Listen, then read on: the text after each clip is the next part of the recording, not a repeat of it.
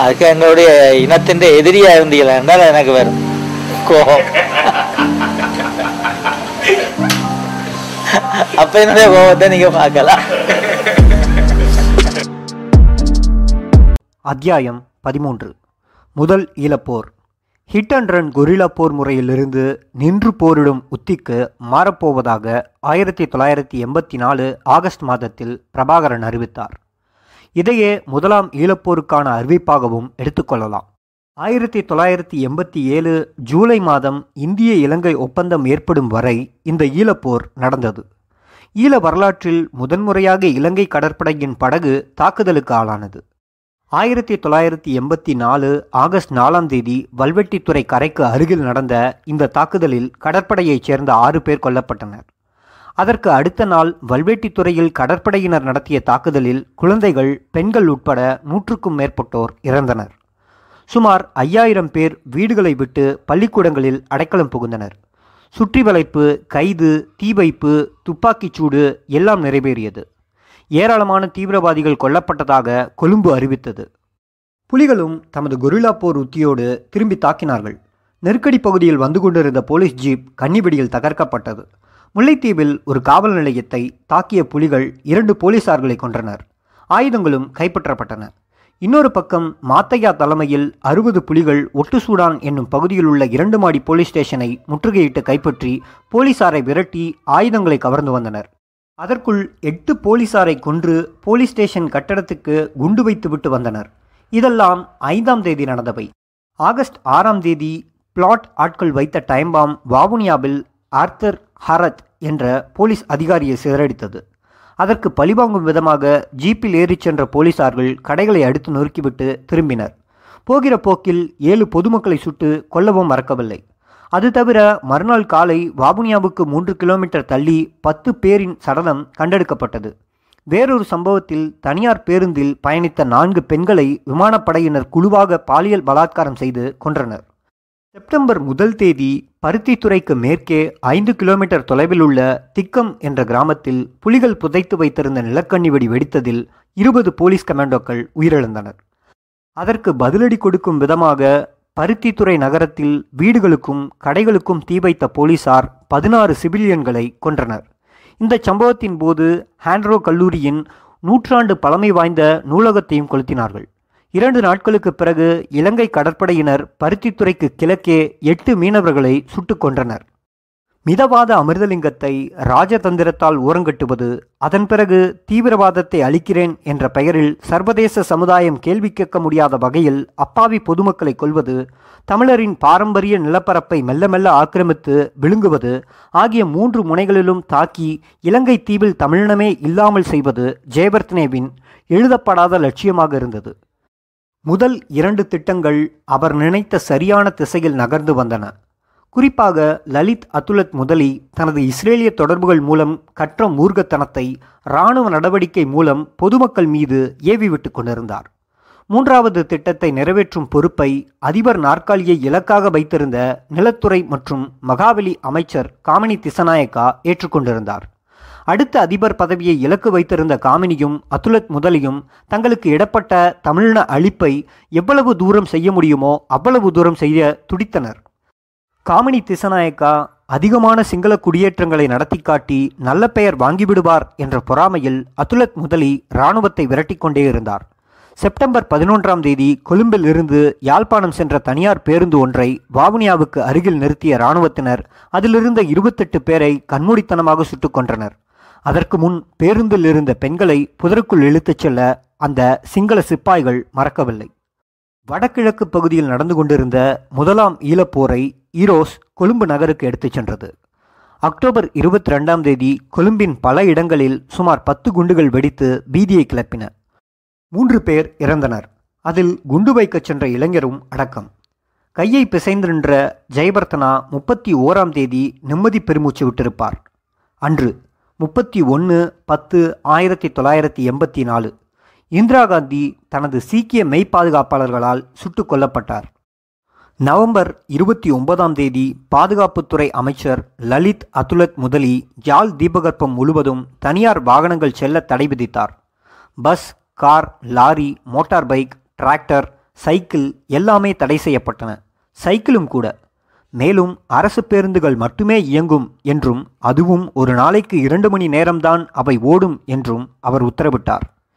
எல்லையோரத்தில் முரட்டுத்தனமானவர்களை குடியேற்றி அவர்களுக்கு ஆயுதம் கொடுத்து எல்லையை விரிவாக்குவது இஸ்ரேல் சிங்களர்களுக்கு சொல்லிக் கொடுத்த பாடங்களில் ஒன்று டாலர் மற்றும் கெண்டி பண்ணைகளில் இருந்த தமிழர்களை வெளியேற்றிவிட்டு அங்கே பழைய சிங்கள கைதிகளை கொணர்ந்து அமர்த்தியது சிங்கள அரசாங்கம். இஸ்ரேலிய திட்டத்துக்கு எதிராக இந்தியாவிலிருந்து பிரபாகரன் ஒரு திட்டம் போட்டார். அதை மாத்தையா இலங்கையில் முடித்தார். மொத்தம் எண்பத்தி ஐந்து பழைய கைதிகள் சுட்டு கொல்லப்பட்டனர். சம்பவ இடத்துக்கு போலீசார் வருவதற்கு முன்பாக ஐம்பது புலி போராளிகளும் பறந்திருந்தனர். போலீஸும் இராணுவமும் ஒரு குட்டி தேடுதல் வேட்டையை நடத்திவிட்டு முப்பது பயங்கரவாதிகளை கொன்றதாக சொன்னார்கள். ஆனால் கொல்லப்பட்டது எல்லாம் பொதுமக்கள். டாலர் மற்றும் கெண்ட் கொலை சம்பவமே விடுதலை புலிகள் சிங்கள சிவிலியன்களை நோக்கி துப்பாக்கியை காட்டிய முதல் நிகழ்வாகும். டிசம்பர் முதல் தேதி முல்லைத்தீவுக்கும் திருகோணமலைக்கும் இடையே கடலோரமாக கொக்கிலை மற்றும் நாயாறு பகுதியில் குடியேற்றப்பட்டிருந்த சிங்கள மீனவ கிராமங்களில் புலிகள் புகுந்தனர். அதன் பிறகு அவர்களும் தங்களது பாரம்பரிய சிங்கள நிலப்பரப்புக்கு திரும்பினர். டிசம்பர் பனிரெண்டாம் தேதி யாழ்ப்பாணத்துக்கு அருகில் இருந்த கைத்தடி என்ற ஊரில் டியூஷனில் இருந்து திரும்பிய இருநூறு மாணவர்களை பிடித்து வைத்துக்கொண்டு இருநூறு தீவிரவாதிகளை கைது செய்ததாக பாதுகாப்பு அமைச்சகம் அறிவித்தது. பத்தொன்பதாம் தேதி ஆயிரத்துக்கும் மேற்பட்ட இளைஞர்கள் சுற்றி வளைக்கப்பட்டனர். முதலாம் ஈழப்போரின் உக்ரமும் இந்திரா காந்தியின் மரணத்துக்கு பிறகு சிவிலியன்கள் மீதான சிங்கள இராணுவத்தின் தாக்குதலும் குறையாத நிலையில் ஆயிரத்தி தொள்ளாயிரத்தி எண்பத்தி நாலு முடிவுக்கு வந்தது. ஆயிரத்தி தொள்ளாயிரத்தி எண்பத்தி நாலு டிசம்பரில் இந்தியாவில் நடந்த பொதுத் தேர்தலில் ராஜீவ்காந்தி வெற்றி பெற்று பிரதமரானார். அப்போது விடுதலை புலிகள் அமைப்பில் ஆயிரத்து சொச்சம் உறுப்பினர்கள் இருந்தனர். மற்ற குழுக்கள் ஆறாயிரம் ஏழாயிரம் என எண்ணிக்கையில் பெரியவையாக இருந்தன. ஆனால் தெளிவான தலைமை சீரான கட்டமைப்பு சிரத்தையான பயிற்சி கட்டுப்பாடு ஒழுக்கம் அர்ப்பணிப்பு கீழ்ப்படிதல் ஆகிய பண்புகள் மூலம் மிக கட்டுக்கோப்பான ஒரு இயக்கமாக எல்டிடிஇ இருந்தது. LTTE EPRLF TELO EROS PLOT ஆகிய ஐந்து முக்கிய இயக்கங்களையும் சேர்த்து சின்னதும் பெரியதுமாக மொத்தம் நாற்பது குழுக்கள் இருந்தன. அந்த காலகட்டத்தில் எல்லா குழுக்களிலும் சேர்த்து ஒட்டுமொத்தமாக முப்பதாயிரத்துக்கும் மேற்பட்ட போராளிகள் இருந்தனர். இது இலங்கை இராணுவ பலத்தை காட்டிலும் இரு மடங்காகும். ஆயிரத்தி தொள்ளாயிரத்தி எண்பத்தி ஐந்தாம் ஆண்டின் முதல் மூன்று மாதங்களில் மட்டும் இலங்கை இராணுவம் மொத்தம் ஐம்பத்தி ரெண்டு சுற்றி வளைப்பு நடவடிக்கைகளை மேற்கொண்டு பத்தாயிரத்துக்கும் மேலான தமிழர்களை அள்ளிச் சென்றது. அப்படி கொண்டு சென்ற பல பேரை காலில் சுட்டு ஓடும்போது சுட்டு பிடித்தோம் என்று சொல்வதற்காகவும் அடித்து துன்புறுத்தி நான் தீவிரவாதிதான் என்று ஒப்புக்கொள்ளச் செய்யும் பல கொடுமைகளை ஆம்னாஸ்டி இன்டர்நேஷனல் மனித உரிமை அமைப்பு பதிவு செய்திருக்கிறது. பிப்ரவரி பதிமூணு அன்று அதுவரை ஈழ விடுதலை போராட்ட வரலாற்றில் நடந்திராத மாபெரும் தாக்குதலை விடுதலை புலிகள் நடத்தினார்கள். முல்லைத்தீவு மாவட்டத்தில் உள்ள கொக்கிலை இராணுவ முகாம் பலத்த பாதுகாப்பு அரணோடு அமைக்கப்பட்டிருந்தது. தமிழர் பிராந்தியத்தில் ஆயுதம் கொடுத்து குடியேற்றப்பட்டிருந்த சிங்களவர்களுக்கு காவலாக இந்த முகாம் நிறுவப்பட்டிருந்தது. அதன் மீது சுமார் நூறு புலிகள் மோதினார்கள். ஐந்து மணி நேரம் நடந்த இந்த சண்டையில் மொத்தம் நூற்றி ஆறு சிப்பாய்கள் கொல்லப்பட்டனர். புலிகள் தரப்பில் பதினாறு பேர் மடிந்தனர்.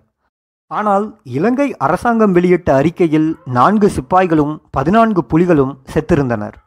அடிப்பட்ட சிங்கள சேனை முல்லைத்தீவு அகதிகள் முகாமுக்கு சென்று ஐம்பத்தி ரெண்டு அப்பாவி அகதிகளை படுகொலை செய்து மன ஆறுதல் தேடிக்கொண்டது.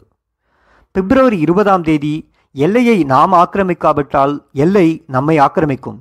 என்று அதிபர் ஜெயவர்த்தனா நாடாளுமன்றத்தில் அறிவித்தார். அதன்படி மேற்கே மன்னாரிலிருந்து கிழக்கே முல்லைத்தீவு வரையுள்ள பரப்பில் முப்பதாயிரத்துக்கும் மேற்பட்ட சிங்களர்களை குடியமர்த்தும் திட்டத்தை அவர் அறிமுகப்படுத்தினார். எல்லா குடும்பத்துக்கும் அரை ஏக்கர் நிலம் வீடு கட்ட தேவையான பணம் அது தவிர ஒவ்வொரு குடியிருப்புக்கும் இருபத்தைந்து இயந்திர துப்பாக்கிகளும் இருநூறு கை துப்பாக்கிகளும் வழங்கப்படும். ஆயிரத்தி தொள்ளாயிரத்தி எண்பத்தி நாலு ஏப்ரல் மாதம் போராளி குழுக்கள் பல ஒரே குடையின் கீழ் திரண்டன. டெலோ ஈரோஸ் இபிஆர்எல்எஃப் இயக்கங்கள் ஒன்றிணைந்து ஈழம் நேஷனல் லிபரேஷன் ஃப்ரண்ட் என்ற கூட்டமைப்பு உருவாக்கப்பட்டது. பிரபாகரனும் உமாவும் பழைய பகையை ஒத்திவைத்துவிட்டு இஎன்எல்எஃப்பில் இணைந்தனர். ஈகா கீகுவின் தலைவர் பத்மநாபாவை பிரபாகரன் முதல் முறையாக சந்தித்தது அப்போதுதான்.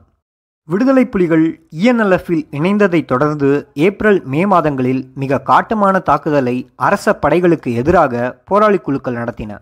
ஒவ்வொரு முறை போராளிகள் கையில் இழப்பை சந்திக்கும் போதெல்லாம் பொதுமக்களையே சிங்கள இராணுவம் திரும்பி தாக்கிக் கொன்றது. அதனால் பாதுகாப்பின்மையை உணர்ந்த தமிழர்கள் பெரும் எண்ணிக்கையில் இந்தியாவுக்கு அகதிகளாக தப்பினார்கள். ஆயிரத்தி தொள்ளாயிரத்தி எண்பத்தி ஐந்து மே பதினாலாம் நாள் அன்றைக்கு பௌர்ணமி. சிங்கள பௌத்தர்களுக்கு முக்கியமான நாள். அனுராதபுரத்தின் மத்திய பேருந்து நிலையத்துக்குள் பஸ்ஸை செலுத்திச் சென்ற விடுதலை புலிகள் கண்மூடித்தனமாக துப்பாக்கி பிரயோகம் செய்தனர். அதன் பிறகு அனுராதபுரம் போதி மரத்துக்கு வந்து அங்கேயும் தாக்குதல் நடத்தினர். இந்த தாக்குதலில் மொத்தம் நூற்றி நாற்பத்தி எட்டு பேர் கொல்லப்பட்டனர். விடுதலை புலிகளின் வரலாற்றில் இந்த சம்பவம் ஒரு கரும்புலியாகும். விடுதலை புலிகளை பற்றிய விமர்சனங்களில் இதற்கு முக்கியமான இடம் உண்டு. ஒவ்வொரு முறையும் அப்பாவி பொதுமக்களை இராணுவம் கொன்றபோதெல்லாம் பல்லை கடித்து பொறுமை காத்த புலிகள் வல்வெட்டித்துறையில் எழுபத்தைந்து பேரை அநியாயமாக கொன்றதால் வெகுண்டெழுந்தனரா என்ற கேள்வி அப்பொழுது எழுப்பப்பட்டது. அனுராதபுரம் படுகொலை நடந்ததற்கு அடுத்த நாள் மிக குரூரமான வன்கொலையை சபிக்கப்பட்ட அந்த தீவின் தமிழ் மக்கள் சந்தித்தனர். இலங்கையை உள்ளடக்கிய நூற்றுக்கும் மேற்பட்ட குட்டி தீவுகளில் பெரும்பாலானவை வடக்கு பகுதியில் யாழ் தீபகற்பத்தை சுற்றி சிதறி கிடக்கின்றன. அவற்றில் ஒன்றிலிருந்து இன்னொன்றுக்கு செல்ல வேண்டும் என்றாலும் யாழ்ப்பாணம் செல்ல வேண்டும் என்றாலும் படகில்தான் பயணித்தாக வேண்டும். மே பதினைந்தாம் நாள் அப்படி சென்று கொண்டிருந்த குமுதினி என்ற பெயர் தாங்கிய ஒரு படகில் எண்பது பேர் இருந்தனர். அந்த படகை வழிமறித்து ஏறிய நைனாத்தீவு கடற்படை முகாமைச் சேர்ந்த ஏழெட்டு சிங்கள கடற்படை வீரர்கள் பெண்கள் குழந்தைகள் உட்பட நாற்பத்தெட்டு பேரை சுற்று கொண்டனர். இலங்கை வரலாற்றில் நிராயுதபாணிகள் மீது நடுக்கடலில் நடத்தப்பட்ட அப்பட்டமான கொடூர தாக்குதலாக இது அறியப்படுகிறது. அம்பாறை மாவட்டத்தில் கல்முனைக்கு பக்கத்தில் உள்ள நற்பட்டி முனை என்ற கிராமத்தில் மே பதினேழாம் தேதி நாற்பது தமிழ் இளைஞர்களை பிடித்துச் சென்ற கமாண்டோக்கள் சுடுகாட்டுக்கு இட்டுச் சென்றனர். அங்கே புதைக்குழி தோண்டுமாறு அவர்களுக்கு உத்தரவளிக்கப்பட்டது. தோண்டி முடித்தவுடன் அப்படியே அவர்களை சுட்டு அவரவர் தோண்டிய குழிகளில் உள்ளே தள்ளிவிட்டு கைமண்ணை உதறிக்கொண்டு போனார்கள்.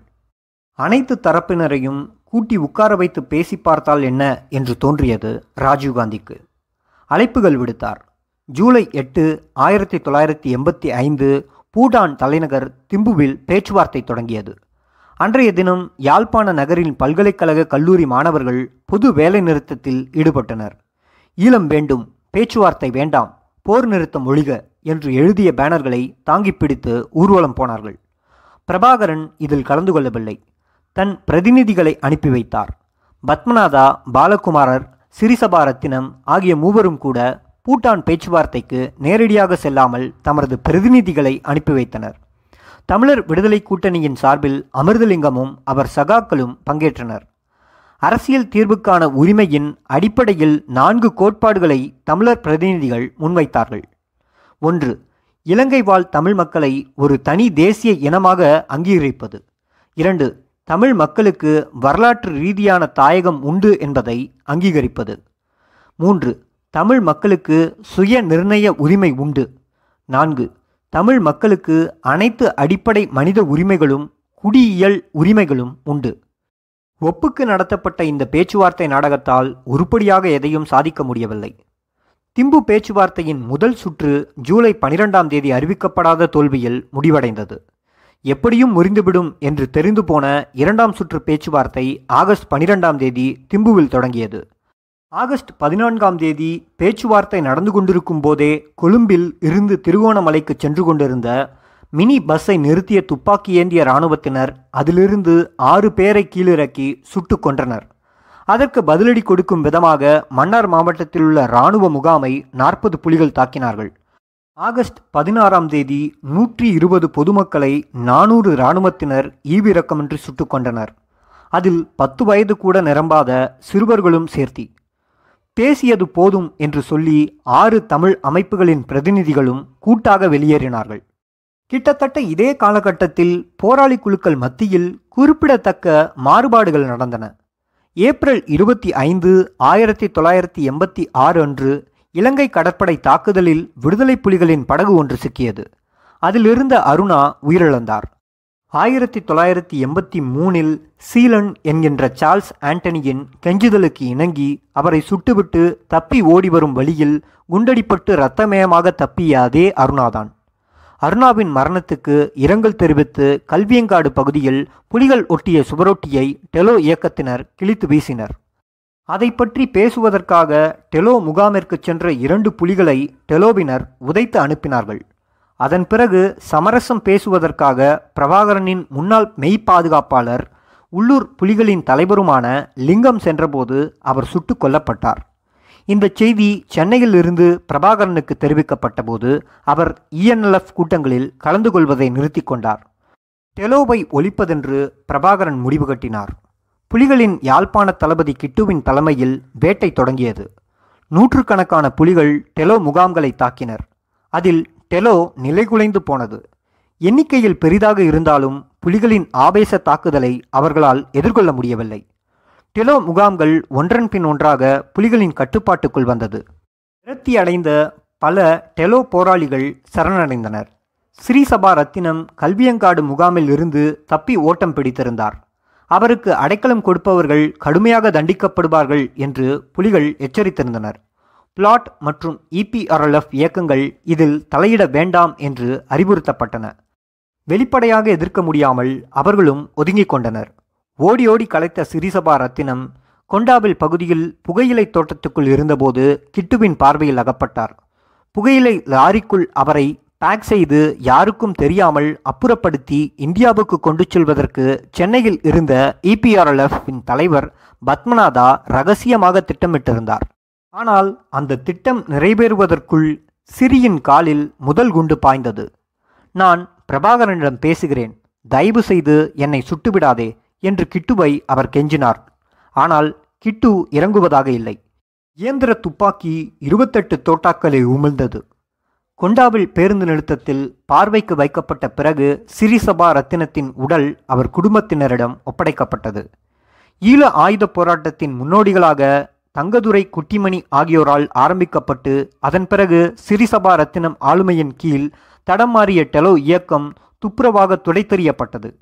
வடக்கு மற்றும் கிழக்கு மாகாணங்கள் தமிழரின் பாரம்பரிய தாயகம் அல்லவென்று நிரூபிக்கும் நோக்கத்தில் ஆயிரத்தி தொள்ளாயிரத்தி முப்பது முதற்கொண்டே கிழக்கு பிராந்தியத்தில் சிங்களர்கள் திட்டமிட்டு குடியமர்த்தப்பட்டு வந்தனர்.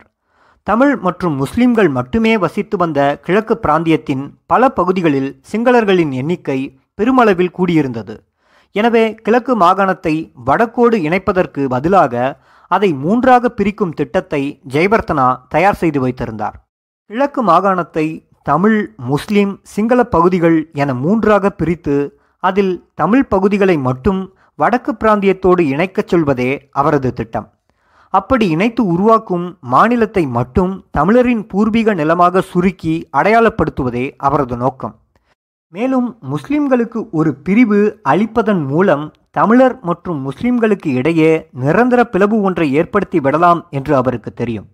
எப்படியும் இந்த திட்டத்தை புலிகள் ஏற்றுக்கொள்ள மாட்டார்கள் என்று ஜெயபர்த்தனேவுக்கு தெரியும்.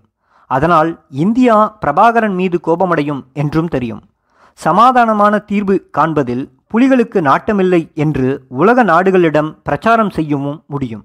இலங்கையின் இந்த யோசனை பெங்களூரு வருவதற்கு முன்பே கொழும்பில் இந்திய தூதர் ஜே என் தீக்ஷித்திடம் காட்டப்பட்டது. வடக்கு மற்றும் கிழக்கு பிராந்தியங்களை ஒன்றிணைக்கும் யோசனையை முற்றாக நிராகரித்து தமிழர்களுக்கு பாரம்பரிய தாயகம் இருப்பதை அங்கீகரிக்க மறுக்கும் இந்த யோசனை இந்தியாவுக்கும் தமிழர் பிரதிநிதிகளுக்கும் ஏமாற்றத்தை கொடுக்கும் என்று அவர் ஜெயபர்த்தனேவிடம் வெளிப்படையாகவே கூறினார். இலங்கை முன்வைக்கும் தீர்வு திட்டம் ஈழ மக்களின் அபிலாஷையை பூர்த்தி செய்யாது என்று முழுமையாக தெரிந்திருந்தும் ஆபரேஷன் டைகர் மூலம் போராளிகளை மிரட்டி பணிய வைப்பது அந்த திட்டத்தை ஏற்கச் செய்யும் இந்திய அரசின் நடவடிக்கை வருந்தத்தக்கதே. ஆயிரத்தி தொள்ளாயிரத்தி எண்பத்தி ஆறு நவம்பர் முதல் தேதி தீபாவளி திருநாள். சென்னை மாநகரமெங்கும் பட்டாசுகள் வெடித்தன. டக்ளஸ் தேவானந்தா மட்டும் துப்பாக்கியை வெடித்து தீபாவளியை கொண்டாடினார். பிரச்சனை ஒன்றும் பெரியதல்ல.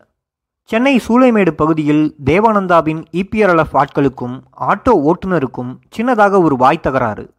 பொறுமையிழந்த தேவானந்தா தானியங்கி துப்பாக்கியை எடுத்து சுட்டார். அதில் இளம் வழக்கறிஞர் ஒருவர் கொல்லப்பட்டார். பல பொதுமக்களும் காயம். இந்த சம்பவம் பெரும் பரபரப்பை உண்டு பண்ணியது முதலமைச்சர் எம்ஜிஆர் கொதித்து போனார். சென்னை நகர போலீஸ் கமிஷனர் வால்டர் தேவாரம் தேவானந்தாவை உள்ளே வைத்தார். ஆனால் அவர் விரைவில் விடுதலை செய்யப்பட்டார் என்பது வேறு விஷயம். தேவானந்தாவின் விடுதலை பற்றி கைது செய்யப்பட்டு சென்னையில் சிறையில் அடைக்கப்பட்டிருந்த டக்ளஸ் தேவானந்தா ரா உளவுத்துறையின் உதவியுடன் ரகசியமாக விடுதலை செய்யப்பட்டு யாழ்ப்பாணம் கொண்டு போய் சேர்க்கப்பட்டார் என்று பல நெடுமாறன் குறிப்பிடுகிறார்.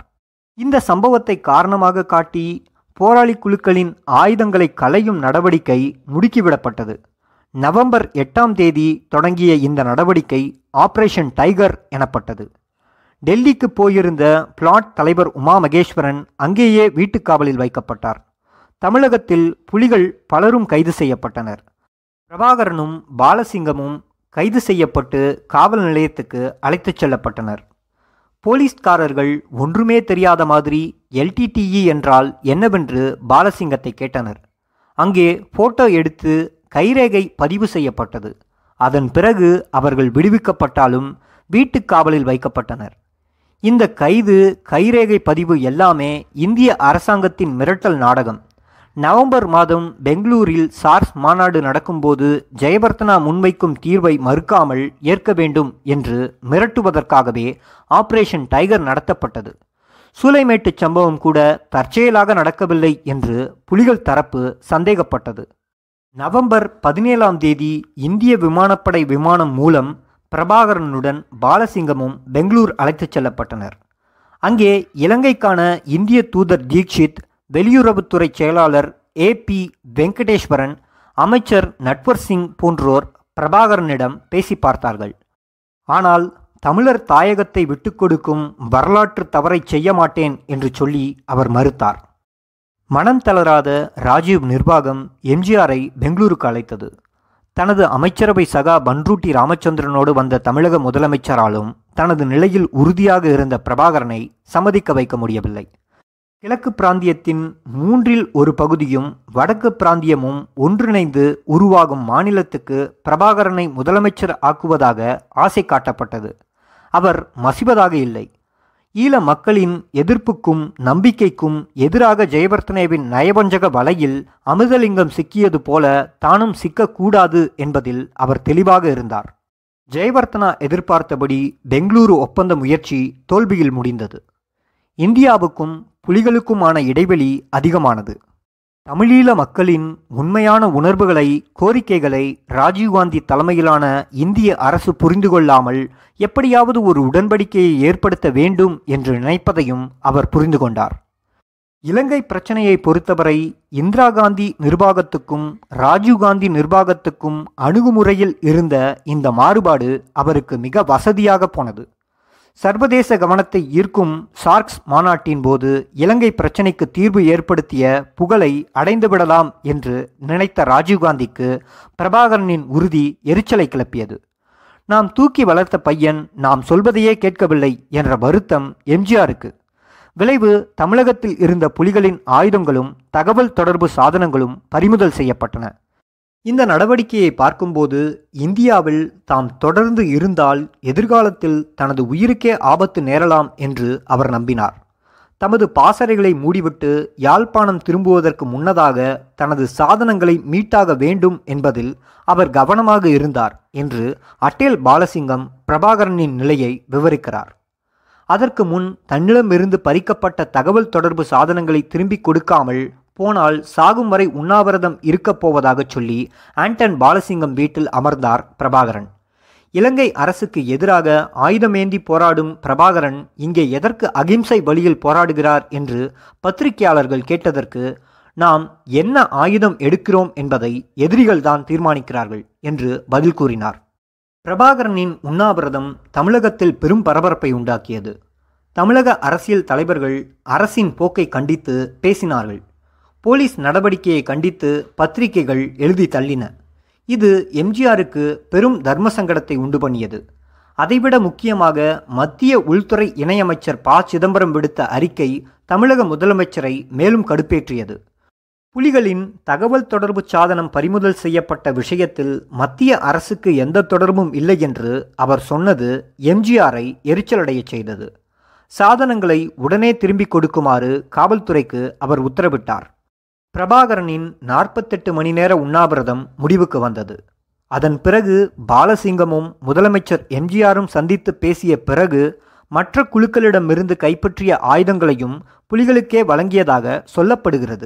டிசம்பர் பதிமூன்றாம் தேதி இபிஆர்எல்எஃப் இயக்கம் யாழ்ப்பாணத்தில் தானே அச்சடித்த அஞ்சல் அட்டைகளை விற்கிறது.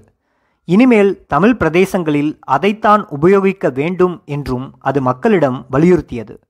அந்த நாளில் புலிகளுக்கும் இபிஆர்எல்எஃப்க்கும் சண்டை வெடித்தது. அந்த இயக்கத்தை இலங்கையில் தடை செய்வதாக கிட்டு அறிவித்தார். சில நாட்களுக்குள் நூற்றுக்கும் மேற்பட்ட போராளிகளை இபிஆர்எல்எஃப் இழந்தது. டெலோ இயக்கம் ஏற்கனவே அளிக்கப்பட்ட நிலையில் அக்டோபர் மாதம் பிளாட் தானாகவே விலகி கொண்ட நிலையில் டிசம்பரில் இபிஆர்எல்எஃப் வெளியேறுமாறு நிர்பந்திக்கப்பட்ட நிலையில் விடுதலை புலிகள் இயக்கம் ஆயிரத்தி தொள்ளாயிரத்தி எண்பத்தி ஆறு இறுதியில் தனிப்பெரும் இயக்கமாக உருவெடுத்தது. இந்தியா ஈழ மக்களின் கோரிக்கைகளை உரிமை போராட்டத்தை இனிமேல் அங்கீகரிக்கப் போவதில்லை என்ற கணிப்பு பிரபாகரனுக்கு வலுத்து கொண்டே போனது. மேலும் பெங்களூர் உடன்படிக்கையை ஏற்றுக்கொள்ளாமல் போனதால் இந்திய அரசின் பகைமைக்கு ஆளாகி இருப்பதையும் அவர் உணர்ந்தார். இனிமேல் இந்தியாவில் இருப்பது நல்லதல்ல என்று தெரிந்த பிறகு ஈழம் திரும்புவதுதான் சரி என்ற முடிவுக்கு அவர் வந்திருந்தார். அத்தியாயம் முற்று. அத்தியாயம் பதினான்கு. இந்தியாவை நேசிக்கிறோம். விடுதலை புலிகள் ஜனவரி முதல் தேதி அன்று ஈழ சுதந்திர பிரகடனம் செய்து தனி நாடு அறிவிக்கப் போகிறார்கள் என்று சிங்கள வட்டாரங்களில் ஏற்கனவே பரவலாக பேசப்பட்டது. அப்படி ஒன்று நடக்கவில்லை. ஆனால் புலிகளின் கட்டுப்பாட்டில் இருந்த பகுதிகளுக்கும் அரசுக்கும் தொடர்பே இல்லாமல் இருந்தது. சுதந்திர பிரகடனம் செய்வதற்கு பதிலாக நிர்வாகத்தை தானே நடத்துவது என்ற முடிவுக்கு புலிகள் வந்திருந்தனர். போலீஸ் பிரிவு ஒன்று பிரபாகரனின் உத்தரவின் பேரில் உருவாக்கப்பட்டது. யாழ்ப்பாண மாவட்டங்களில் வாகனங்களை பதிவு செய்து லைசன்ஸ் வழங்கும் வேலையை தானே செய்வதாகவும் அந்த அமைப்பு அறிவித்தது. ஜெயபர்த்தனா வெகுண்டெழுந்தார். ஜனவரி இரண்டாம் தேதி வடக்கு பிராந்தியத்தின் மீது பொருளாதார தடை விதிக்கப்பட்டது. பெட்ரோல் டீசல் உணவுப் பொருட்கள் மற்ற அத்தியாவசிய பொருட்கள் எதையுமே கொண்டு செல்லக்கூடாது. உணவுப் பொருட்களின் விலை சகட்டுமெனிக்கு உயர்ந்தது. எரிபொருட்கள் கிடைக்காமல் போனதால் வடக்கு பகுதியின் முக்கிய தொழிலாகிய மீன்பிடித்தல் ஸ்தம்பித்து போனது. மக்கள் பெரும் அவதிக்கு ஆளானார்கள். அதே கையோடு ஜெயபர்த்தனா கடுமையான போருக்கும் உத்தரவிட்டார். துப்பாக்கியை தூக்கிச் சென்று சண்டை போடுவதெல்லாம் வேலைக்காகாது. விமானத்தில் பறந்து போய் குண்டு வீசி வருமாறு இராணுவம் பணிக்கப்பட்டது. மருத்துவமனை கூட விட்டு வைக்கவில்லை. பிப்ரவரி பதினொன்றாம் தேதி மன்னார் மாவட்டம் அடம்பான் என்னும் இடத்தில் ஐம்பது நோயாளிகளின் மரணத்துக்கு விமானப்படை காரணமாக இருந்தது. மருத்துவமனையே இப்படி என்றால் மற்ற இடங்களை பற்றி சொல்லவே தேவையில்லை. ஜனவரி இருபத்தி எட்டாம் தேதி மட்டக்களப்புக்கு அருகே எண்பத்தி மூன்று சிவிலியன்களை அள்ளிச் சென்று கிறிஸ்தவ தேவாலயம் ஒன்றுக்குள் வைத்து சுட்டுக் கொன்றது இராணுவம். விடுதலை புலிகளும் விட்டுக் கொடுப்பதாக இல்லை. பத்தாயிரத்துக்கும் மேற்பட்ட போராளிகளுடன் இலங்கை இராணுவத்தை அது நேருக்கு நேர் சந்தித்தது. அதற்குள் மிக நூதனமான விமான குண்டை இலங்கை வான்படை கண்டறிந்திருந்தது. பெரிய எண்ணெய் பீப்பாயில் டிஎன்டி வெடிமருந்தை நிரப்பி விமானத்திலிருந்து கீழே வீசி எறிவது கடுமையான போரின் பிடியில் இருந்து தப்பித்து கோயில்களில் அடைக்கலம் புகுந்திருந்த நூற்றுக்கணக்கானவர்களை தேடி பிடித்து தாக்கின இந்த குண்டுகள். கிட்டுவின் கார் மீதும் ஒரு குண்டு வீசப்பட்டது. ஆயிரத்தி தொள்ளாயிரத்தி எண்பத்தி ஏழு மார்ச் முப்பத்தி ஒன்றாம் நாள் இலங்கை இராணுவத்துக்கும் விடுதலை புலிகளுக்கும் இடையே கடுமையான சண்டை நடந்து கொண்டிருந்த போது கிட்டுவின் கார் மீது ஒரு குண்டு விழுந்தது. அதை வீசியது இலங்கை இராணுவம் அல்ல. அவர் இராணுவத்தோடு மோதுவதற்காக போய்க் கொண்டிருக்கவும் இல்லை. யாழ் பல்கலைக்கழகத்தில் மருத்துவம் படித்து வந்த தனது காதலியை சந்திப்பதற்காக அவர் சென்றபோதுதான் சற்றும் எதிர்பாராத வகையில் இந்த சம்பவம் நடந்தது. கிட்டுவின் இரண்டு மெய்காப்பாளர்கள் அங்கேயே உயிரிழந்தனர். மூன்றாம் நபர் காயமுற்றார். கிட்டுவின் வலது கால் பாதிக்கப்பட்டது. மருத்துவமனைக்கு அழைத்துச் சென்றபோது கிட்டுவின் காலை அகற்றியாக வேண்டும் என்று மருத்துவர்கள் கூறினர். அதன் பிறகு விசைப்படகு மூலம் அவர் இந்தியாவுக்கு கொண்டு செல்லப்பட்டார். பிரபாகரன் இந்தியாவில் இருந்த சமயத்தில் மற்ற இயக்கங்கள் எல்லாம் யாழ் தீபகற்பத்தில் இருந்து விலகச் செய்து புலிகளின் ஆதிக்கத்தை அங்கே நிலைநிறுத்திய கிட்டுவின் ஆயுதமேந்திய போராட்ட வாழ்க்கை ஒரு முடிவுக்கு வந்தது. அவர் மீது குண்டு வீசியது மாத்தையாவின் ஆட்கள் என்பதை விடுதலை புலிகளின் உளவு பிரிவு பின்னர் கண்டறிந்தது. மாத்தையாவும் கிட்டுவும் ஒரே சமயத்தில் புலிகள் அமைப்பில் சேர்ந்தவர்கள். கிட்டு யாழ்ப்பாண தளபதியாக நியமிக்கப்பட்டதும் அவர் புகழ் வேகமாக வளர்ந்ததும் மாத்தையாவினால் ஏற்றுக்கொள்ள முடியாத ஒன்றாக இருந்தது. அந்த சமயத்தில் வன்னி பகுதியில் மாத்தையா தளபதியாக இருந்தாலும் சர்வதேச மீடியா அடிக்கடி கவர் செய்வது யாழ்ப்பாணத்தை தான் அதனால் கிட்டு புலிகள் அமைப்பின் நம்பர் இரண்டாம் நபராக மதிக்கப்பட்டார். இதெல்லாம் மாத்தையா மனதில் பொறாமையை வளர்த்து கொண்டே இருந்தது. ஆகவே அவர் தனது வலதுகரமாக விளங்கிய விசு என்பவர் மூலம் கிட்டுவின் காருக்கு குறிவைத்தார் ஆயிரத்தி தொள்ளாயிரத்தி எண்பத்தி ஏழு ஜனவரி தொடங்கியது. யாழ் தீபகற்பம் மீது பொருளாதார தடை விதித்து போர் தொடுத்திருந்தாலும் விடுதலை புலிகளின் கட்டுப்பாட்டில் இருந்து அதை முழுமையாக கைப்பற்றும் நோக்கத்துடன் மே இருபத்தி ஆறாம் தேதி ஒரு மாபெரும் போரை இலங்கை அரசு அறிவித்தது. அதற்கு ஆபரேஷன் லிபரேஷன் என்று பெயர் சூட்டப்பட்டது. அந்த ஆபரேஷனில் முடிந்த அளவுக்கு விமான குண்டுவீச்சையே கடைபிடிக்குமாறு அத்துலத் முதலி கட்டளையிட்டிருந்தார். தரைப்படையை அனுப்பினால் புலிகள் எதிர்த்து போரிடுவார்கள் திரும்பி தாக்குவார்கள். ஆனால் வான் தாக்குதலில் அப்படியெல்லாம் செய்ய முடியாதல்லவா?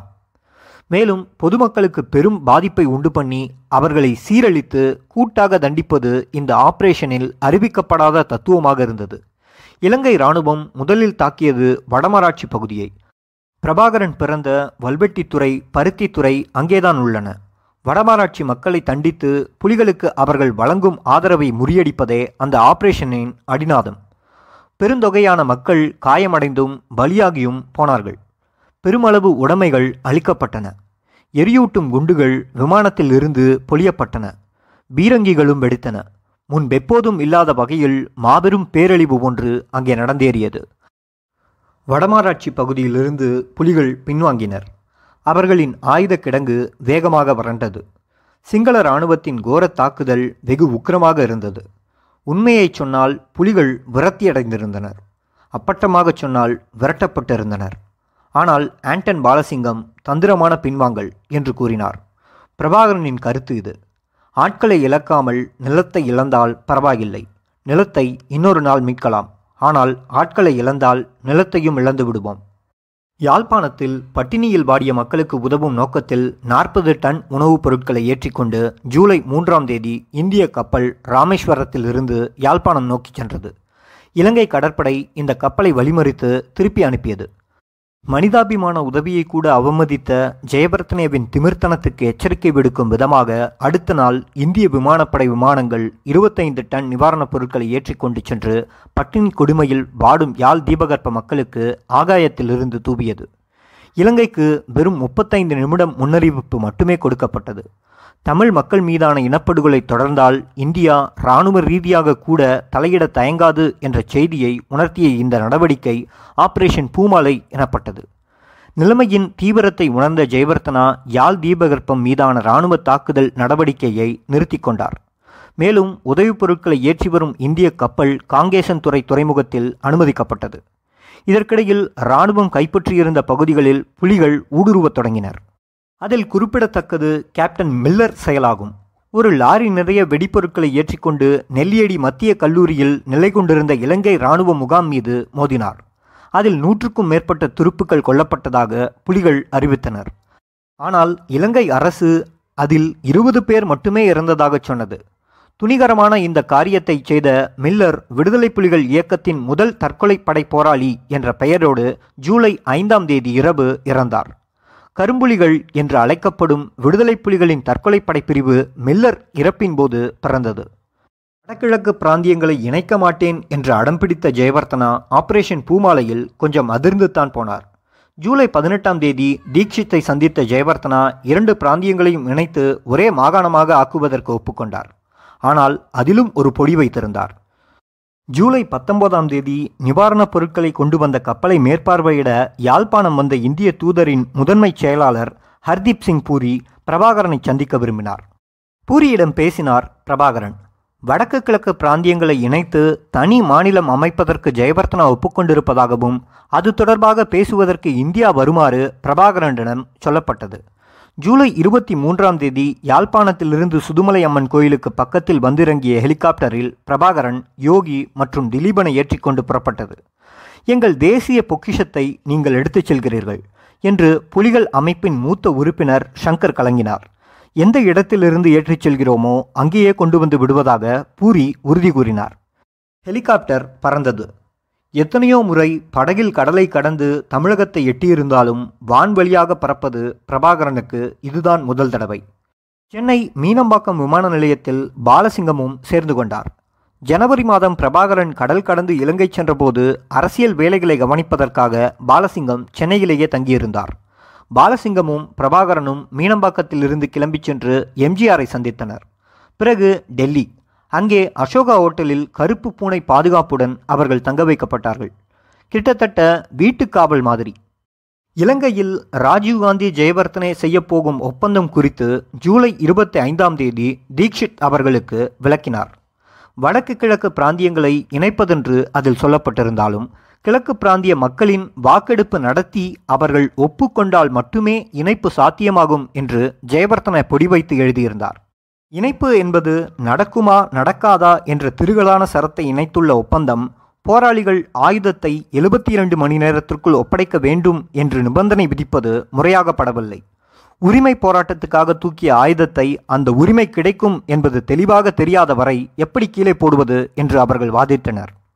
எம்ஜிஆர் சொன்னால் பிரபாகரன் கேட்பார் என்ற நம்பிக்கையில் ஜூலை இருபத்தி ஆறாம் தேதி தமிழக முதலமைச்சர் டெல்லிக்கு வரவழைக்கப்பட்டார்.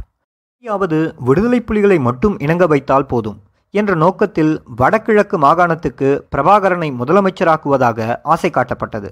பிரபாகரன் அசரவில்லை. தமிழக முதலமைச்சரால் பிரபாகரனின் மனதை மாற்ற முடியவில்லை என்பது ராஜீவ்காந்திக்கு வருத்தத்தையும் ஏமாற்றத்தையும் கொடுத்தது. பிரபாகரனை அழைத்து பேசினார். ஜெயவர்த்தனேவிடம் பேசி கிழக்கு பிராந்தியத்தில் இணைப்பு சம்பந்தமாக வாக்கெடுப்பு நடத்துவதை தன்னால் இல்லாமல் செய்ய முடியும் என்றும் வடகிழக்கு மாகாணத்தின் இடைக்கால அரசியலில் விடுதலை புலிகளுக்கு பிரதான இடம் அளிக்கப்படும் என்றும் ராஜீவ்காந்தி உறுதியளித்தார். இடைக்கால நிர்வாகத்தில் இபிஆர்எல்எஃப்க்கு பங்கு பெறக்கூடாது என்பதில் பிரபாகரன் குறியாக இருந்தார். தமது கட்டுப்பாட்டு பகுதியில் நிர்வாகம் நடத்தி வரி வசூலிக்கும் விடுதலை புலிகள் இனிமேல் அதை நிறுத்த வேண்டும் என்று கூறிவிட்டு அதை ஈடுகட்டும் விதமாக இந்திய அரசு மாதம் ஐம்பது லட்சம் ரூபாய் புலிகளுக்கு அளிக்கும் என்று பிரபாகரனிடம் சொல்லப்பட்டது. ஆயுதங்களை ஒப்படைக்கும் விஷயத்தில் பயனில்லாமல் இருக்கும் பழைய ஆயுதங்களை வெறும் சம்பிரதாயத்துக்கு கையளிக்குமாறு பன்ரூட்டி ராமச்சந்திரன் கூறினார். அதை ராஜீவ் ஆமோதித்தார்.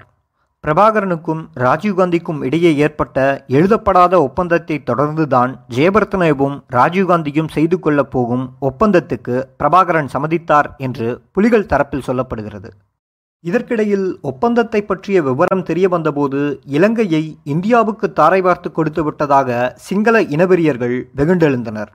ஸ்ரீலங்கா சுதந்திர கட்சி கடுமையாக எதிர்த்தது. ஜேபிபியும் உடனிணைந்தது குறைந்தபட்சம் இருநூறு பேருந்துகளாவது கொளுத்தப்பட்டன. கலவரத்தில் நாற்பது பேர் இறந்தனர். ஜெயவர்த்தனேவின் அமைச்சரவையிலேயே கலகக்குரல் எழுந்தது. பிரதமர் ரணசிங்கே பிரேமதாசாவும் பாதுகாப்புத்துறை அமைச்சர் லலித் அதுலத் முதலியும் ஒப்பந்தத்தை வெளிப்படையாக எதிர்த்தனர். ஒப்பந்தத்தில் கையெழுத்து போடுவதற்காக இருபத்தி ஒன்பதாம் தேதி இலங்கை வந்திறங்கிய ராஜீவ்காந்தியை வரவேற்கும் சம்பிரதாய நிகழ்ச்சியை அந்த இருவரும் புறக்கணித்து உலகின் மிகப்பெரிய ஜனநாயக குடியரசின் பிரதமருக்கு அவமரியாதை செய்தனர்.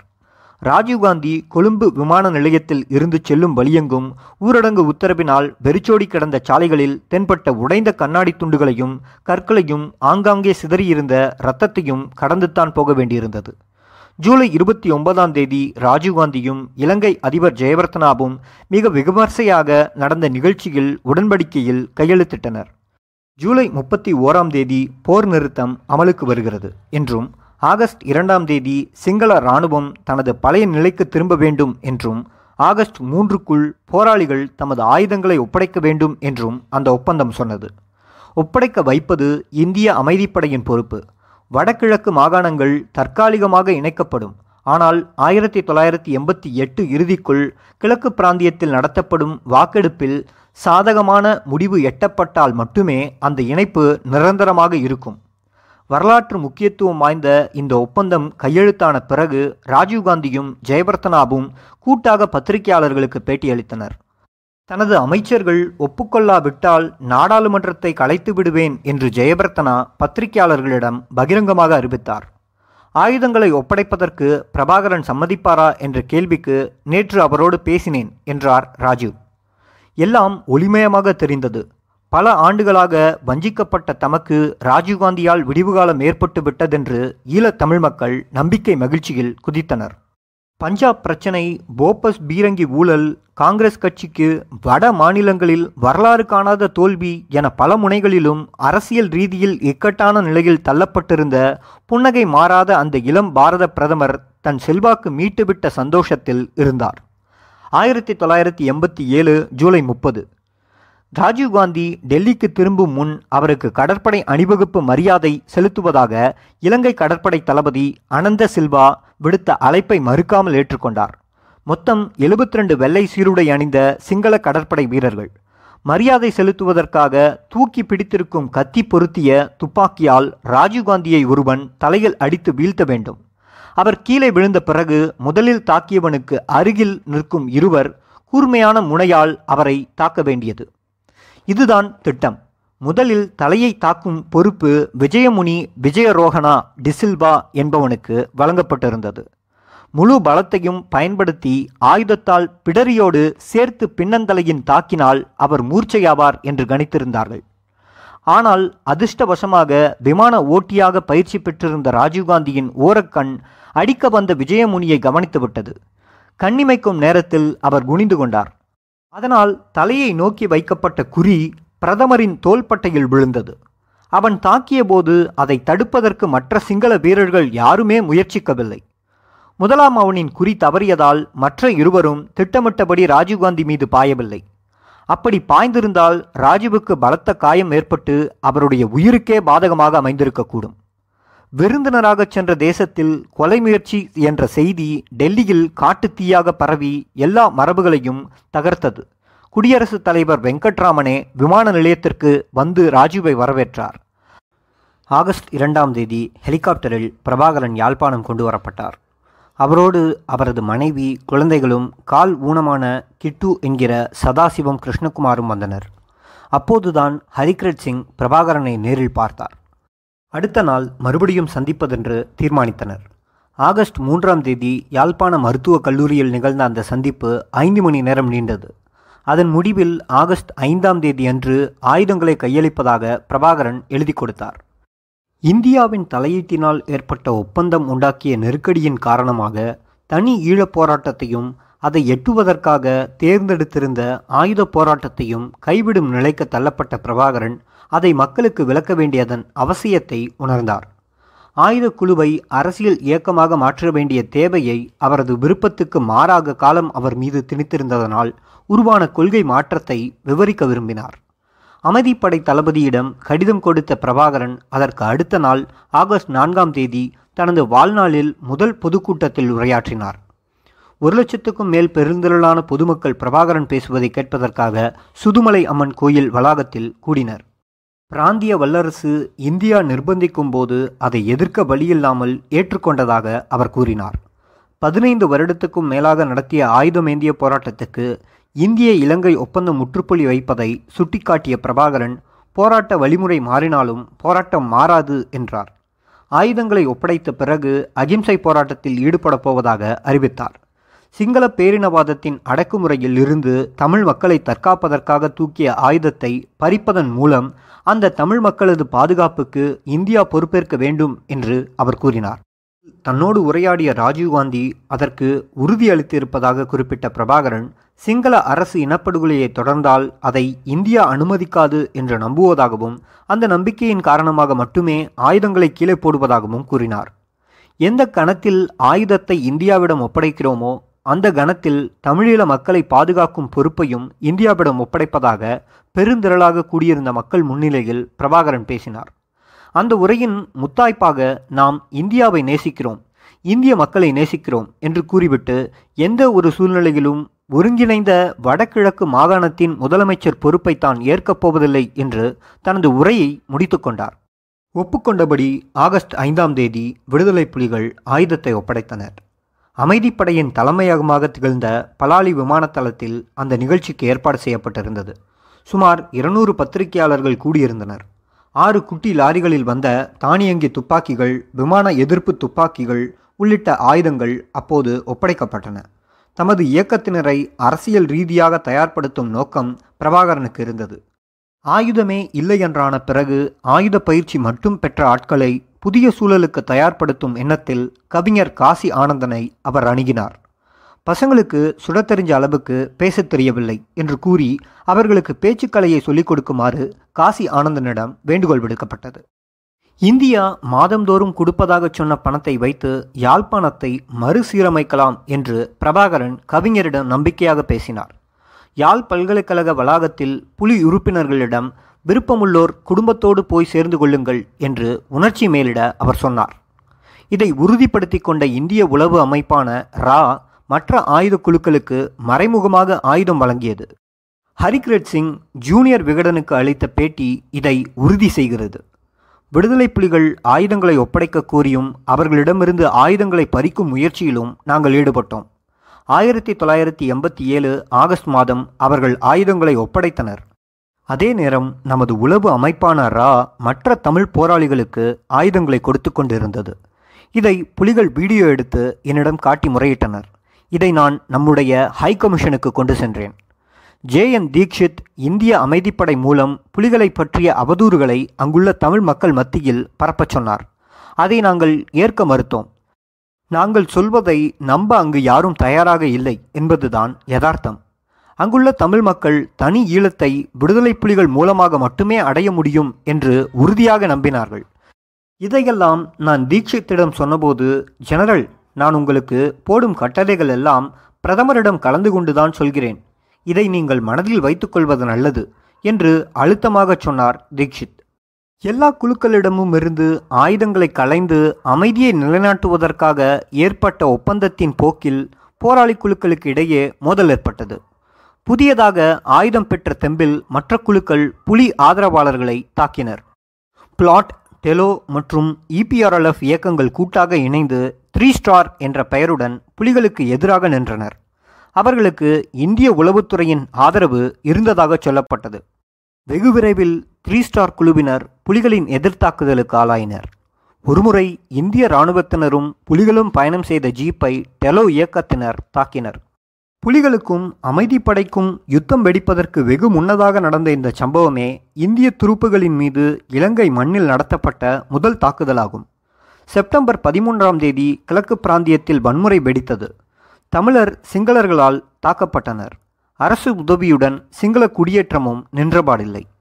இதற்கிடையில் இந்திய இலங்கை ஒப்பந்தத்தில் குறிப்பிட்ட இடைக்கால நிர்வாகம் செயல் வடிவம் பெறாததையும் டெல்லியில் ராஜீவ்காந்தி பிரபாகரன் இடையே ஏற்பட்டதாக சொல்லப்படுகிற ரகசிய ஒப்பந்தம் செயல் வடிவம் பெறாததையும் சிங்கள சக்திகளால் தமிழர்கள் தாக்கப்படுவதையும் ராஜீவ் ஜெயவர்த்தனை உடன்படிக்கையின்படி அரசியல் கைதிகள் விடுதலை செய்யப்படாததையும் கண்டு விரக்தியடைந்த திலீபன் செப்டம்பர் பதினாலாம் தேதி உண்ணாவிரத போராட்டத்தை தொடங்கினார். ஜூலை இறுதியில் பிரபாகரனோடு டெல்லி சென்றவர்களில் திலீபனும் ஒருவர் என்பது குறிப்பிடத்தக்கது. அகிம்சையை போதிக்கும் இந்தியாவை நோக்கி அகிம்சை முறையில் சாகும் வரை உண்ணாவிரத போராட்டத்தில் அவர் இறங்கினார்.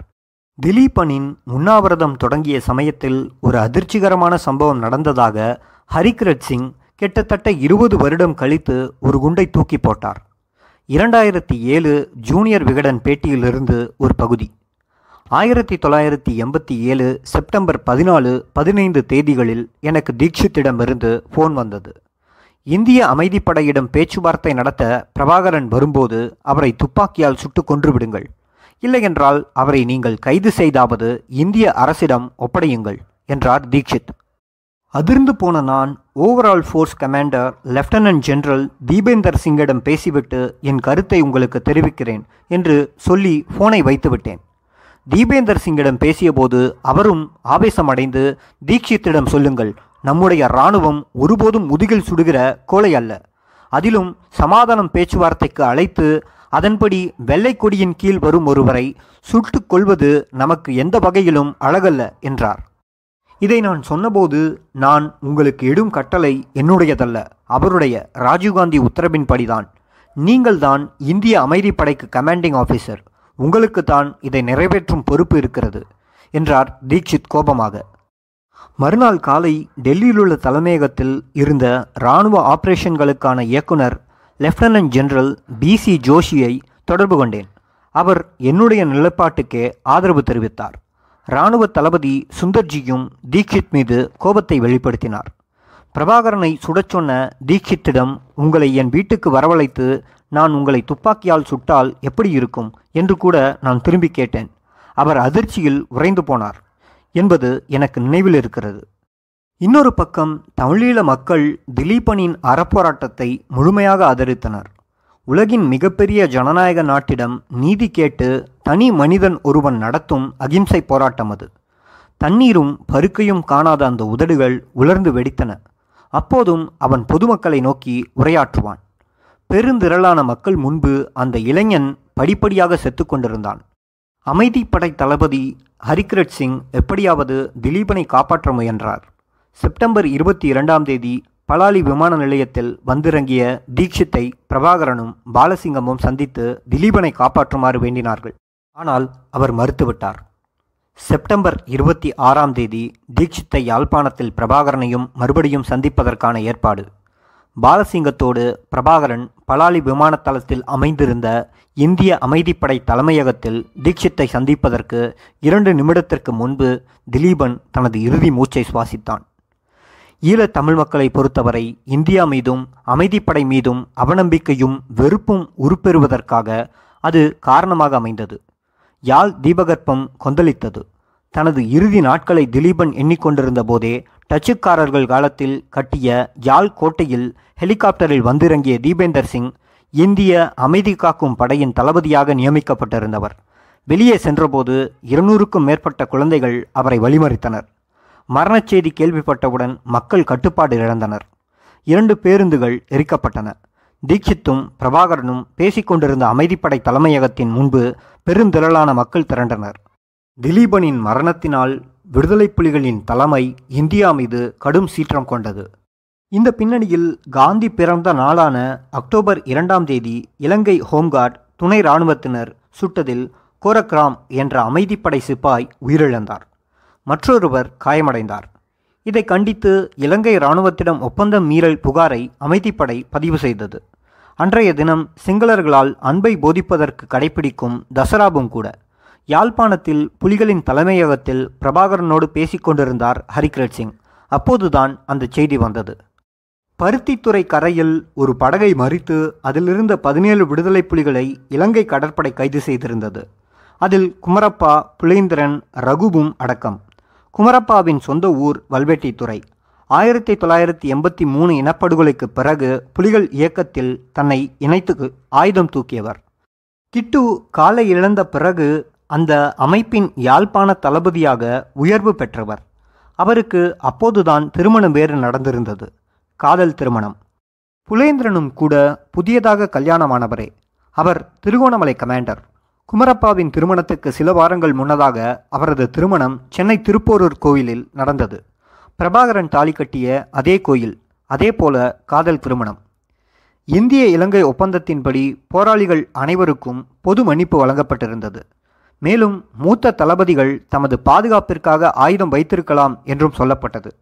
அதன்படி குமரப்பாவும் புலேந்திரனும் துப்பாக்கி தரித்திருந்தனர். எனவே அவர்களை கைது செய்தது அடாத செயல் என்று புலிகள் வாதிட்டனர். பதினேழு போராளிகளும் பலாலி இராணுவ முகாமில் அமைதிப்படையின் கட்டுப்பாட்டில் வைக்கப்பட்டனர். அவர்களை விசாரணைக்காக கொழும்பு கொண்டு செல்ல வேண்டும் என்று இலங்கை அரசாங்கம் பிடிவாதமாக இருந்தது. குறிப்பாக பாதுகாப்புத்துறை அமைச்சர் லலித் அதுலத் முதலி அதில் விடாப்பிடியாக நின்றார். கொழும்பு சென்றால் பெரும் சித்திரவதைக்கு ஆளாகி கொல்லப்படுவோம் என்று அந்த போராளிகளுக்கு தெரியும். அவர்கள் முடிவெடுத்தார்கள். ஏனைய போராளிகள் ஒரு சைனைடு குப்பியை கடித்திருக்க குமரப்பாவும் புலேந்திரனும் ஆளுக்கு இரண்டு குப்பிகளை கடித்திருந்தனர். அமைதியை நிலைநாட்ட வந்த இந்திய துருப்புகள் விடுதலை புலிகளோடு சண்டை போடுவதற்கு இந்த நிகழ்ச்சி முக்கிய காரணங்களில் ஒன்றாக அமைந்தது. அத்தியாயம் முற்று. அத்தியாயம் பதினைந்து. இந்தியாவை வெறுக்கிறோம். குமரப்பா புலேந்திரன் உள்ளிட்ட பதினேழு விடுதலை புலிகள் ஒட்டுமொத்தமாக தற்கொலை செய்து கொண்ட செய்தி காட்டுத்தீயைப் போல பரவியது. முதலில் திலீபன் சாவதை தடுக்காமல் வேடிக்கை பார்த்த இந்திய நிர்வாகம் மீது உருவான அதிருப்தி இப்போது மேலும் அதிகரித்தது. அதிலும் முக்கியமாக அப்போராளிகள் மரணம் அமைதிப்படையின் தலைமையிடத்தில் நடந்த காரணத்தினால் இந்திய படையை தமிழ் மக்கள் வெறுத்தனர். எந்த சிப்பாய்களுக்கு மாலை அணிவித்து ஆரத்தி எடுத்து வரவேற்றார்களோ அந்த சிப்பாய்களை வெறுத்தனர். தாங்கள் இந்தியாவினால் வஞ்சிக்கப்பட்டதாக விடுதலை புலிகள் அமைப்பு கருதியது. பதினேழு பேரின் மரணத்தை தொடர்ந்து தாம் கைது செய்து வைத்திருந்த எட்டு சிங்கள சிப்பாய்களையும் நான்கு போலீஸ்காரர்களையும் புலிகள் கொன்றனர். சிங்கள குடியேற்றங்கள் அதிகமாக நிகழ்ந்த மட்டக்களப்பு பகுதியில் சிங்களர்கள் தாக்கப்பட்டார்கள். பல முனைகளிலும் செல்வாக்கு சரிந்து கொண்டிருக்கும் ராஜீவ்காந்தி தான் கையெழுத்திட்ட ஒப்பந்தம் தோல்வியில் முடிந்ததை ஒப்புக்கொள்ள மாட்டார் என்றும் எப்பாடுபட்டாவது அதை நிறைவேற்றுவார் என்றும் ஜெயவர்த்தனாவுக்கு தெரியும். புலிகளை இந்திய இராணுவம் உடனடியாக ஒடுக்க வேண்டுமென்று ஜெயவர்த்தனா நிர்வாகம் நிர்பந்தித்தது. இதனை அடுத்து இந்திய இராணுவ தளபதி சுந்தர்ஜியும் பாதுகாப்புத்துறை அமைச்சர் கே சி பந்தும் அக்டோபர் ஏழாம் தேதி கொழும்பு சென்றார்கள். புலிகளை இராணுவ நடவடிக்கை மூலம் ஒடுக்கி ஆயுதங்களை பறிமுதல் செய்வதென்ற முடிவு இலங்கை அதிபரிடம் தெரிவிக்கப்பட்டது. அவர் அதைத்தான் எதிர்பார்த்து காத்திருந்தார். அதற்காகத்தான் சாமர்த்தியமாக காய் நகர்த்தினார். புலிகளுக்கு இந்திய இராணுவத்திற்கும் இடையே சண்டை மூழ்வதை ஹரிகிரட் சிங்கும் விரும்பவில்லை. தீபேந்தர் சிங்கும் விரும்பவில்லை. அவர்கள் போர் மூழ்வதை தடுக்க முயன்றார்கள். தமிழக முதலமைச்சர் எம்ஜிஆர் அமெரிக்காவில் சிகிச்சை பெற்று வருவதால் அமைச்சர் பன்ருட்டி ராமச்சந்திரனை தொடர்பு கொண்டு பேசி பார்த்தார்கள். டெல்லி நிர்வாகத்தோடு பேசி பார்த்துவிட்டு தன்னால் எதுவும் செய்ய இயலாது என்று அவர்கள் கையை விரித்து விட்டார்கள். அக்டோபர் எட்டாம் தேதி பலாலி வந்து இராணுவ தளபதி சுந்தர்ஜி இந்திய அமைதிப்படை புலிகளை போரிட்டு அழிக்க வேண்டுமென்று அறிவுறுத்தினார். அமைதிப்படை விடுதலை புலிகளை இரண்டே வாரத்தில் ஒடுக்கிவிடும் என்று சுந்தர்ஜி ராஜீவ் நிர்வாகத்திடம் எடுத்துச் சொல்லி கடுமையாக நடவடிக்கைக்கு அடிக்கோலிட்டார் என்று ஹரிகிரத் சிங் குறிப்பிடுகிறார். ஆயிரத்தி தொள்ளாயிரத்தி எழுபத்தி ஒன்னில் இந்திய இராணுவ தளபதியாக இருந்த சாம் மனோஷா பங்களாதேஷ் போரின் போது அவசரப்படுத்திய இந்திரா காந்தியிடம் எடுத்துச் சொல்லி சரியான தருணம் வரும் வரையில் இந்திய துருப்புகளை நேரடியாக போரில் ஈடுபடுத்தாமல் இருந்தார். ஆனால் சுந்தர்ஜி அப்படி பொறுமை காக்கவில்லை. பொற்கோயிலில் ஒளிந்திருந்த ஆயுதமேந்திய சீக்கியர்கள் மீது ஆபரேஷன் ப்ளூ ஸ்டார் தொடுப்பதில் வேகம் காட்டினார். அதன் விளைவாக இந்திரா காந்தியின் உயிர் பறிபோனது. விடுதலை புலிகளை இரண்டே வாரத்தில் அழித்து விடுவோம் என்று மார்த்தட்டி அமைதிப்படையை விடுதலை புலிகளுக்கு எதிராக திருப்புவதிலும் வேகம் காட்டினார். இரண்டு வாரம் என நினைத்த போர் இரண்டு வருடம் ஏழு மாத காலம் நீடித்தது. ஆபரேஷன் ப்ளூ ஸ்டார் இந்திராவின் உயிரை குடித்தது போல புலிகளுக்கு எதிராக ஆபரேஷன் பவான் அவரது மகன் ராஜீவ்காந்தியின் உயிருக்கு உலை வைக்கும் என்பது சுந்தர்ஜிக்கு தெரிந்திருக்காது அல்லது தெரிந்தே செய்திருக்க வேண்டும்.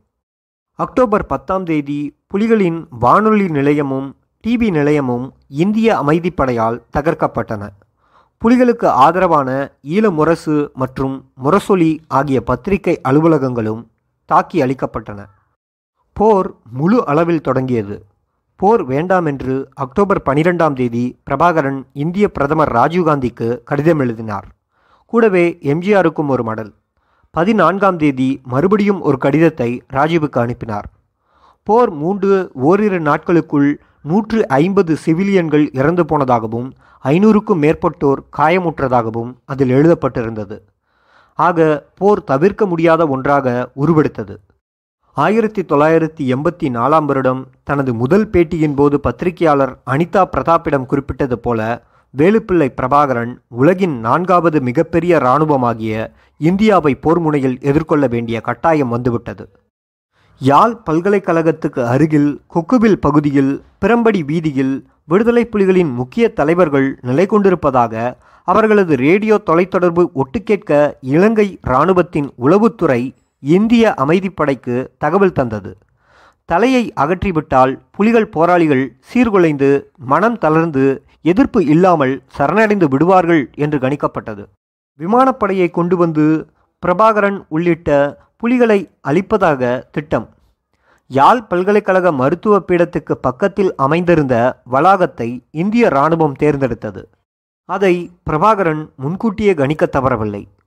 இந்திய இராணுவம் தன்னை எப்படியும் கைது செய்யும் என்று அவருக்கு தெரியும். அப்படி கைது செய்ய முயற்சிக்கும் பட்சத்தில் மருத்துவப்பீட மைதானம் அவர்களது தேர்வில் இருக்கும் என்றும் பிரபாகரனின் போர் தந்திர அறிவு சொல்லியது. அக்டோபர் பனிரெண்டாம் தேதி அதிகாலை எழுபத்தி ரெண்டு பேரை கொண்ட காலாட்படை ஒரு வழியாகவும் தொண்ணூற்று ஓரு பேரை கொண்ட காலாட்படை இன்னொரு வழியாகவும் பிரபாகரனின் தளத்தை நெருங்கிய அதே சமயத்தில் ஹெலிகாப்டர் மூலம் முன்னூற்றி மூன்று அதிரடி படையினரும் முப்பத்தி மூன்று பேர் கொண்ட சீக்கிய படை கமாண்டர்களும் இறக்கப்பட்டனர். மைதானத்தை சுற்றியிருந்த கட்டடங்களில் தாமே தேர்ந்தெடுத்த ஆட்களை பிரபாகரன் நிறுத்தியிருந்தார். மாத்தையா ஜானி பொட்டம்மான் யோகி நடேசன் ஆகியோர் அதில் குறிப்பிடத்தக்கவர்கள். இந்திய வீரர்கள் கீழே இறங்க இறங்க புலிகள் அவர்களை சுட்டுக்கொண்டே இருந்தனர். பிரபாகரனை பிடிக்க வந்த இருநூற்றி தொண்ணூற்றி ஆறு இந்திய இராணுவத்தினரில் இருவர் தவிர மற்றவர்கள் கொல்லப்பட்டனர். நாற்பது ஆண்டுகால சுதந்திர இந்தியாவின் வரலாற்றில் இந்திய இராணுவத்துக்கு பெரும் தலைகுனிவை ஏற்படுத்திய கருப்பு தினமாக அந்த நாள் உருமாறியது. புலிகள் தரப்பில் பொட்டோமான் படுகாயமுற்றார். அவர் விடுதலை புலிகள் உளவு பிரிவு தலைவர். வயிற்றில் காயம்பட்டு உயிர் போகும் நிலையில் இருந்த அவரை யாழ்ப்பாண அரசு மருத்துவமனைக்கு கொண்டு சென்று அவசர அறுவை சிகிச்சை நடத்தியிருக்கிறார்கள். அதன் பிறகு வல்வெட்டித்துறையில் உள்ள கிட்டுவின் தாயார் வீட்டில் வைத்து அவர் பராமரிக்கப்பட்டார். லண்டனில் தாதி வேலை பார்த்த அனுபவப்பட்ட அட்டேல் பொட்டாமானையும் வேறு சிலரையும் கவனிக்கும் பொறுப்பை ஏற்றுக்கொண்டார். மே மாதம் ஆபரேஷன் லிபரேஷன் போது பொதுமக்களை பாரபட்சமின்றி கொள்வதாக சிங்கள இராணுவத்தை குற்றம் சாட்டிய இந்தியா இப்போது அதே காரியத்தை செய்வதாக தமிழர்கள் குற்றம் சாட்டினர். மக்களை முன்னுக்கு நிறுத்தி அவர்களுக்கு பின்னால் நின்று புலிகள் தாக்குகிறார்கள் என்று இலங்கை சொன்ன அதே நொண்டிச்சாக்கை அமைதிப்படை கூறியது. பத்திரிகையாளர்களை யாழ்ப்பாணத்துக்கு இந்திய இராணுவம் அனுமதிக்கவில்லை. வன்செயல் சாவு அழிவு என்ற புதிய முன்னெப்போதும் காணாத ஒரு நச்சு சூழலுக்குள் தமிழினம் தள்ளப்பட்டது. பெரும்பாலான பொதுமக்கள் யாழ் நகருக்கு கிழக்குப்புறம் அமைந்துள்ள நல்லூர் கந்தசாமி கோயிலில் தஞ்சம் புகுந்தனர். அக்டோபர் முப்பது ஆசிய வீக் இதழ் அந்த கோயிலுக்குள் ஐம்பதாயிரம் பேர் அகதிகளாக அடைக்கலம் புகுந்துள்ளதை உறுதிப்படுத்தியது. பிரபாகரனின் மனைவி மதிவதனையும் அவரது குழந்தைகளும் கூட இந்திய இராணுவத்தின் கட்டுப்பாட்டு பகுதியில் இருந்த அந்த கோயிலில் இருந்தனர் அக்டோபர் இருபத்தி ஒன்றாம் தேதி யாழ்ப்பாண மருத்துவமனையை அமைதிப்படை மூர்கத்தனமாக தாக்கி நூற்றுக்கும் மேற்பட்டவர்களை கொன்றது. இறந்தவர்களில் இருபத்தோரு பேர் மருத்துவர்களும் தாதிமார்களும் ஆவார். இருபத்தி ஏழாம் தேதி சாபகச்சேரி சந்தைக்கு மேலே வட்டமிட்ட ஹெலிகாப்டரில் இருந்து சீரிய குண்டுகளால் முப்பதுக்கும் மேற்பட்ட பொதுமக்கள் கொல்லப்பட்டனர். எழுபத்தி ஐந்து பேர் காயமடைந்தனர். கொல்லப்பட்டதெல்லாம் புலிகள் என்று இந்திய அமைதிப்படை கூறியது. பெருமளவு பொருட்சேதமும் உயிர் சேதமும் பொதுமக்களுக்கு நிகழ்ந்த பிறகு இந்திய இராணுவமும் புலிகளும் சேதங்களை சந்தித்த பிறகு யாழ் தீபகற்பத்திலிருந்து புலிகள் விரட்டியடிக்கப்பட்டனர். போர் தொடங்கிய பதினாறு நாளில் அதாவது அக்டோபர் இருபத்தி ஐந்தாம் தேதி யாழ்ப்பாணம் தனது முழு கட்டுப்பாட்டில் வந்துவிட்டதாக அமைதிப்படை அறிவித்தது.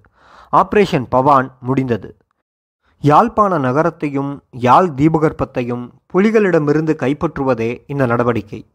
இந்த ஆபரேஷனில் பின்வாங்கிய புலிகள் வன்னி காடுகளில் அடைக்கலம் புகுந்தனர். அங்கிருந்து அவர்கள் நெடியதொரு கொரில்லா போரை நடத்தினார்கள். சில போராளிகள் ஆயுதங்களை காட்டுக்குள் ஒழித்து வைத்துவிட்டு மக்களோடு ஊடுருவி அகதிகள் முகாமில் அடைக்கலமாயினார்கள். வலிமை வாய்ந்த இந்திய இராணுவத்தால் எண்ணிக்கையிலும் தளவாடத்திலும் சிறிய புலிகளை ஒடுக்க முடியாமல் போனதை மறுக்க முடியாது. தெரியாத ஊர் புரியாத நிலப்பரப்பு அமைதிப்படை இலங்கையில் இறங்கியபோது டூரிஸ்ட் மேப்பை எடுத்துச் சென்றது. புலிகளின் வலிமையை பற்றி குறைத்து மதிப்பிட்டது.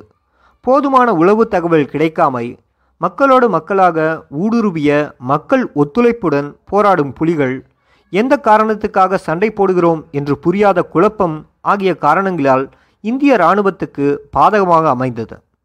நினைத்த வேகத்தில் அல்லது ராஜீவ்காந்தியிடம் வாக்களித்த வேகத்தில் புலிகளை அழிக்க முடியாமல் போனதற்காக மேஜர் ஜெனரல் ஹரிகிரட் சிங் அமைதிப்படையின் பொறுப்பிலிருந்து விடுவிக்கப்பட்டு அக்டோபரில் இந்தியாவுக்கு அனுப்பப்பட்டார். இந்திய இராணுவம் ஈழத் தமிழர்களை கொல்வதை கண்டித்து நவம்பர் முதல் வாரம் சென்னையில் மாபெரும் மனித சங்கிலி போராட்டம் நடத்தப்பட்டது. அகதிகள் முகாம் மீது இந்திய இராணுவத்தின் செல்கள் விழுவதை நவம்பர் ஒன்பதாம் தேதி டைம் பத்திரிகை அம்பலப்படுத்தியது. போரில் உயிரிழந்த சிப்பாய்களின் படத்தை இந்தியா டுடே இதழ் அட்டையில் வெளியிட்டது.